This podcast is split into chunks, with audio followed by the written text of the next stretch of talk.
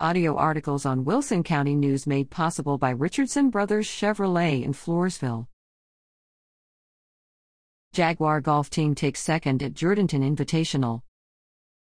The Floresville High School Jaguar golf team traveled to Pleasanton February 28 to compete in the Jourdanton Invitational Golf Tournament. With 15 different schools competing, the Jaguar teams came in at second and seventh place. The runner up squad consisted of Gabrielle Perez, Brooke Jackson, Mercedes Elizondo, Nicholas Swenson, and Sage Herrera, while the additional squad consisted of Madeline Bingham, Ginger Lowak, Eris Bracken, and Ellie Hinojosa. Placing individually were Jackson in third, Perez in fourth, and Elizondo in ninth.